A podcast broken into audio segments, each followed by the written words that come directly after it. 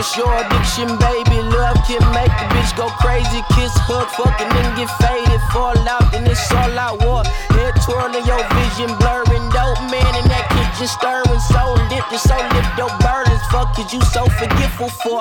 Girl, you know that you need that raw. Girl, you know that you need Vaseline. Green lace with that coke. Hello and welcome back to Beats, Rye, and Types. This is your host MRB, and I'm here with my pal AQ.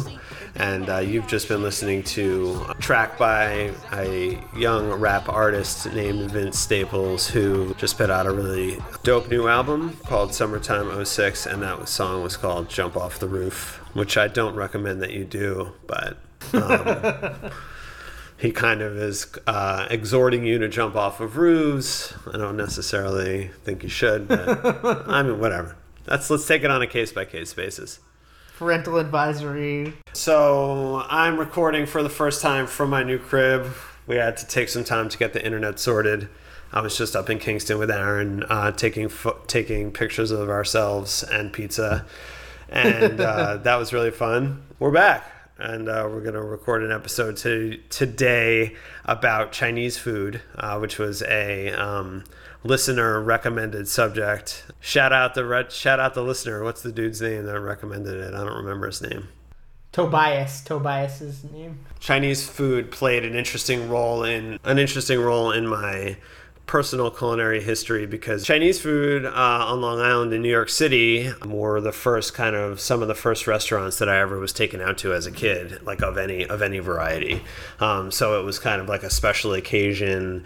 We would go out to a Chinese restaurant in Queens with my grandma, and that was like a thing. Other than that, we didn't really go out very much for the first like 10 or so years of my life, but we did go to Chinese food restaurants, and I thought that the food was awesome. What was your childhood dish? I loved, I've always loved egg rolls, and I've loved the spare ribs, and, all the various fried chicken dishes, and we would get like the poo-poo platter style stuff, old school New York Chinese food. Chinese food has been a sort of prism for me through which I've learned like a lot about food from other places, and was one of the first cuisines that I realized like what I grew up calling Chinese food is like a funny thing to call Chinese food. It's just like, that's why I try to say like New York style Chinese food or whatever, because that's really what it is. It was mostly pretty Americanized food. It's cool because then you learn through pursuing like the history, and China is such a gigantic place, that there's a lot of really interesting local regional cuisine in China too. So that's been cool for me. So turns out, as a listener may or may not have known, maybe we've talked about it before, but I love to eat food from everywhere in the world, and there's a lot of awesome food from China for sure. How about you? What did you want to talk about in relation to this? Similar background, like I have very. We had a, one of our first episodes was talking about early food memories, and definitely like the same grandfather who ran a deli in Long Island and in Brooklyn was the same grandfather who was obsessed with Chinese food, and would bring us, hilariously enough, even though we lived in Brooklyn and were surrounded by Chinese restaurants, like he would bring Chinese food all the way from his favorite spot in Long Beach to us in Brooklyn, including the spare ribs wrapped in the tinfoil, in the tinfoil bag. And that was like definitely one of the highlights of my childhood, was like unwrapping those tinfoil spare ribs. And hilariously enough, I don't think I realized they were pork until like I was maybe like 10 or 11, and that they weren't kosher, and that my mom was like kind of not very happy about my grandfather bringing them into the house. I just thought they were delicious, and something I look forward to. Yeah, that's a cultural insight that we can give for other people that don't know, like about that's like a thing in New York Jewish culture, because you would go out and eat Chinese food. There's a lot of pork there, and that's not like something that a lot of people cooked in their homes. If you kept kosher at home, a lot of people would go out to eat Chinese food, or if you're just, you know, blatantly flouting the rules, you just bring the Spurs, which I didn't keep kosher, but my grandma's house was, so that played a role in that. Yeah, it was definitely like, I think for a lot of like, you know, people on the border of secular Judaism, especially in New York, my parents have very arbitrary rules about where and what and how to keep kosher, and it's definitely not. Some could probably argue that the rules from the biblical rules are sort of arbitrary too, but the rules that my parents construed out of whatever they believed were extremely arbitrary, and to the point where, like, you know, as long as we put a plastic tablecloth on our table, but we had pork on it, our house is still kosher, a kosher house sometimes, as long as it was my grandfather bringing the pork in and not my parents ordering it explicitly. I guess it was okay, but kind of all a little malarkey if you ask me. But anyway, the spare ribs and the beef and broccoli, I posted a recipe for, like, my personal interpretation of trying to reclaim the flavors of the beef and broccoli of my childhood on the food blogging medium thing that I've been doing for a little while now. But yeah, it's definitely like there's some interesting stuff there, because it's all, you know, it's another topic where, you know, there's this concept of culture and how we perceive culture as individuals, and in this case culture as food, and how that has roots in history and all of that too. I recently watched this really great, well-produced documentary that I've been waiting to see, that just got put on Netflix, called "In Search of General Tso," mainly about General Tso's chicken, but also really about, like, the cultural history of American Chinese food. And something it's interesting to think about, which there's a lot of interesting points that they bring up about why and how American Chinese food developed over the past. But the interesting thing for me that made me realize something that I hadn't thought about was that American Chinese food as we know it has evolved over the past century, basically, but it is almost a century old in its some form that is not that different from what we eat and call Chinese food in America today. So it's interesting to think about that 100-year history of food is actually a pretty long history. That's probably longer than a lot of food histories that we have in America at this point. Like, I don't think, like, hot dogs have maybe even as long a history. I mean, obviously the origins of, like, sausage and stuff like that, but hot dogs as we know them are probably just as old as American Chinese food. You know, it's kind of an interesting thing when you think about it that way. That's definitely a good perspective to have on it, as I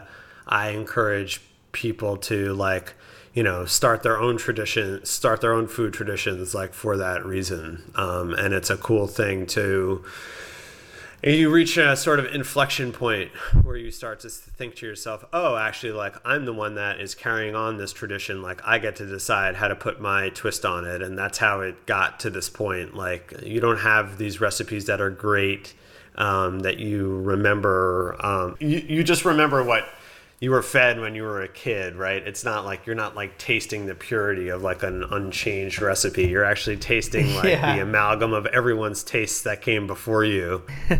One example of that is, like, there's two different noodle pudding recipes on my mom's side of the family. There's a savory one and a sweet one, and, like, one of them is made, like, it still has raisins in it, but it has, like, chicken fat and salt and pepper and stuff like that, and it's the same thing with, like, cheese, and it's savory. And then there's a sweet one.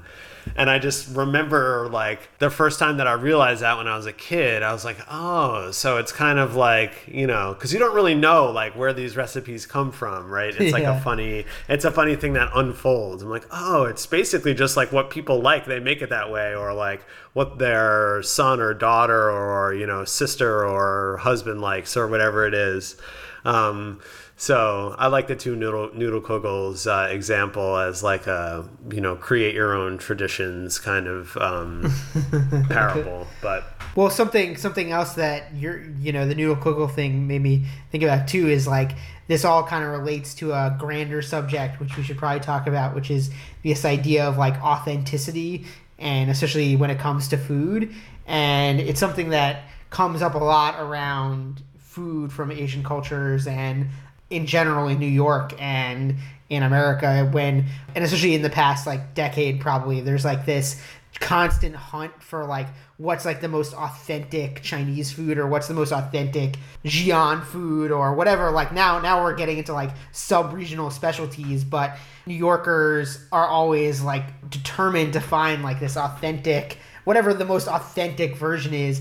But, you know, authenticity in and of itself is kind of a questionable thing.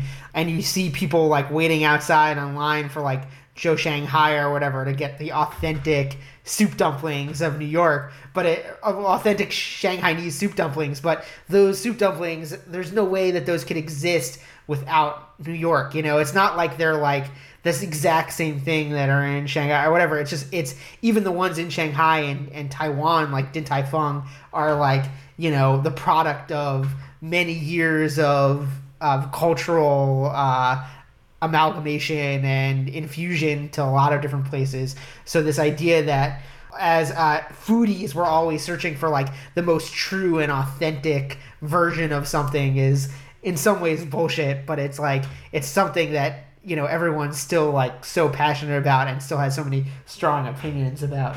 And I'm not sure exactly why that is. I think you should just seek what's good, not what's authentic. Like, you know, that's a pretty good guideline. It's like you don't have to turn it into like some kind of weird cultural judgment thing. It's basically just like, you know, it's cool that New York is a place where there's restaurants from all different areas. And once you realize that like there's different types of food from all these other places and you can eat in New York, especially, is in such an awesome place because you can go and, you know, get regional cuisine from a bunch of different countries that is hard to get elsewhere.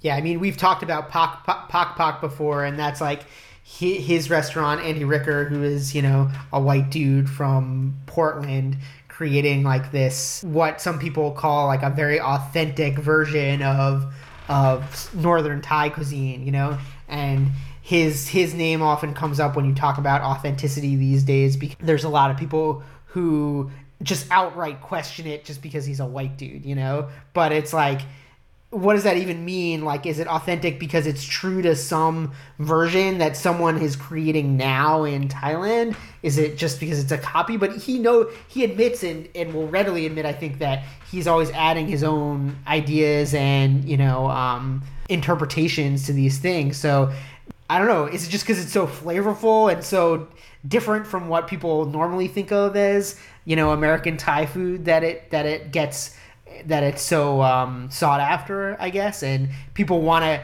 sometimes equate authentic with tasting good, I think, is the bottom line, you know? As you were saying, like people want, you should seek out things that taste good, but often those two things are sometimes like people just see them as meaning the same thing. Yeah, I mean, you know, he went to Thailand and studied there and learned the techniques in order to prepare the food well, and that's cool. But it's also funny to think about the idea of authentic. Like, you'll see that he will make Thai dishes, but with ingredients from like the Pacific Northwest at his restaurant in Portland, right? Because that's what you would do. That's like how, you know, they're looking for ultra fresh ingredients that have certain properties, and he, you know, he can have access to some greens and not others. And so he'll substitute other ingredients for the food. And I think that's what makes it so good, is that it's not trying to recreate anything except for like flavor. It has, I mean, there is some documentary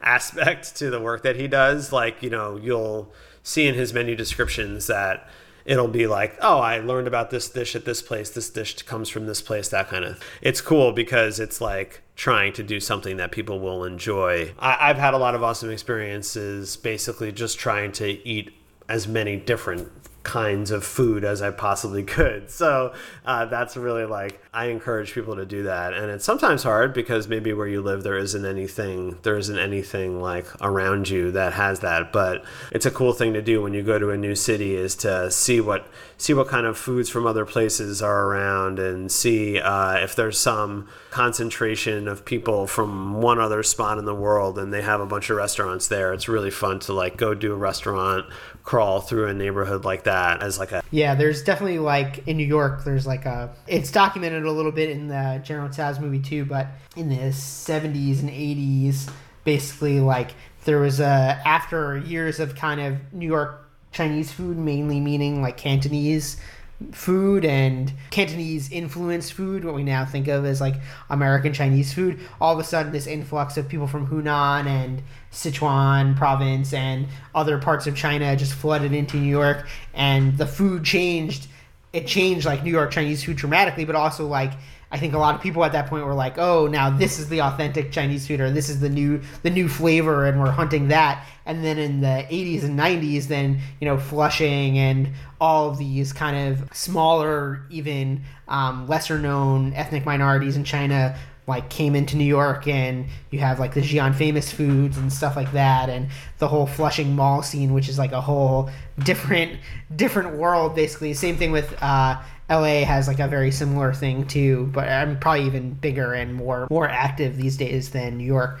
But yeah, it's pretty amazing what like how deep you can go into the regional specificities just without even leaving the city these days. There's definitely some amazing restaurants that are worth checking out. Yeah, we should shout out the Beyond the Great Wall cookbook. For sure. Which I know you're a fan of. But that cookbook is amazing, and is a collection of recipes from various regions in China, including regions where there's a concentration of Muslim Chinese people who don't eat pork, and so there's a lot of lamb, and regions where there is rice and there isn't rice, and you know, all of these different kinds of amazing, highly kind of concentrated pockets of food that doesn't really leave the region very much. And these authors did an awesome job kind of collecting that and putting it in a book where... And that's really one of these books where, you know, you don't even know what some of the food is going to taste like before you cook it. I mean, you can read the ingredients. And so especially if you're not like experienced cooking that kind of stuff, and you don't know what the impact of like this or that many peppercorns of this or that variety will have on your dish, like... that's a really fun book to cook from, because it's really, really, really surprising. I guarantee you there's stuff in there that you've never tried before, unless, you know, you're already familiar with that stuff, which I wasn't. It's also filled with like amazing stories, and, you know, they're just amazing writers and photographers. So like the whole cookbook is filled with like, you know, just these awesome stories of like falling off a motorcycle in Tibet or something like that. I forget the exact story, but it's like all this crazy travel journal stuff that just is super fun. Definitely one of my most... all three of their like large documentation about China and Vietnam and Laos and India are like my... like most well-used cookbooks in my collection, are definitely some of the most stained cookbooks in my collection, because there's so many amazing recipes and things to look through in there.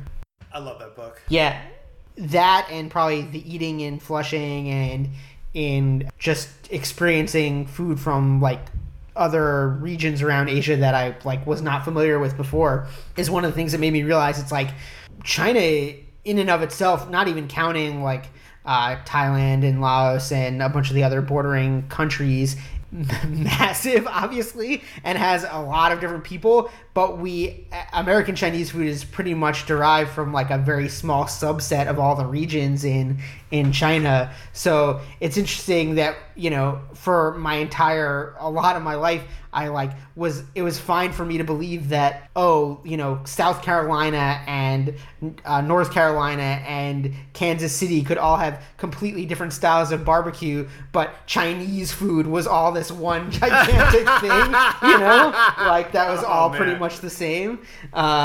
Because I think that's how a lot, I was under that impression as a child, and I'm sure a lot of people around the world are kind of under that impression that Chinese food means like a specific thing. But, reading that book, reading the Beyond the Great Wall, and also just eating the food showed me, of course, in Western China, there's not a lot of rice growing, so they cook a lot of bread, grain. There's a different grain, and they're actually, on the Russian border, so there's a lot of Russian influence there and Kazaki influence, and there's, the food of Mongolia is completely different, and the food of southwestern China is completely different, where it's on the border of Thailand, so there's completely different herbs and spices that they use, and the regions on the spice road and everything, have completely different flavor profiles and stuff like that. And so obviously, as the stupid American, it was very easy.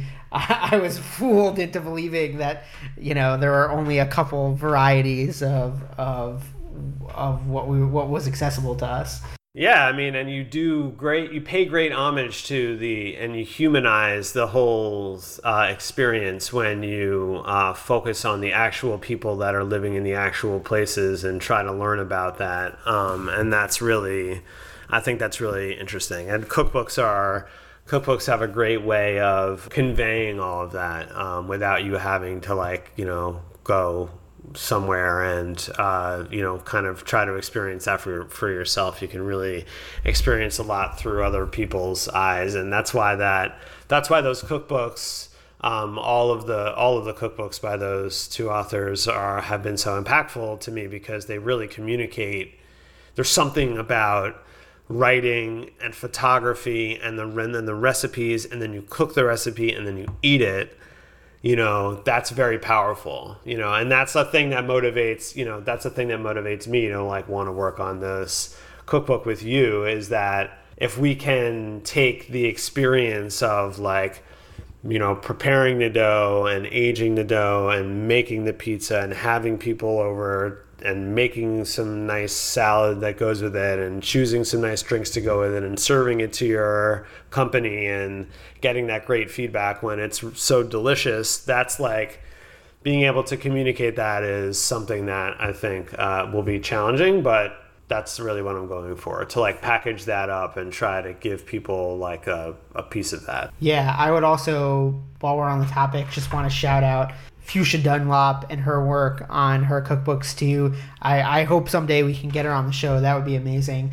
But she's a British cookbook author, but she lived in China for a long time and actually studied. I think she was the first non-Chinese woman to study at the most famous Sichuanese cooking school in China, and she took all that knowledge and turned it into this amazing cookbook called Land of Plenty, which is mainly a Sichuanese cookbook but has a lot of different interesting other interpretations and recipes. And I learned more about cooking Sichuanese food and wok cooking and all that stuff in general, and how to eat it and appreciate it too, from any other book that I've ever read. And she's just an amazing, also has that talent of telling stories and pulling you into this is the interpretation of this recipe because I ate it with this guy in this village, and it was a moment that I've always wish I could share with all these people, and so I've packaged it into this recipe, as you're saying. And just the amount of history and thought that went into the food that is prepared there, and the techniques and methodologies around food that are very different from what we think of when we think of American food or even American Chinese food. It's not just oh, you take a bunch of vegetables and you take a bunch of meat and you throw them in a wok and fry them. There's all the balance of flavor and combinations of ingredients. There's so much thought and history that goes into each each thing there, and it's that I find super fascinating too. All right, well, thanks for joining us for this week. We will be back soon with some more guests, more news about our pursuits. So thanks so much for all of your feedback and for listening, and we look forward to hearing from more of you. Yeah, we love your ideas, so keep them coming, and all your feedback is super important to us, so thank you. All right, have a good week, everyone. See you soon. Peace.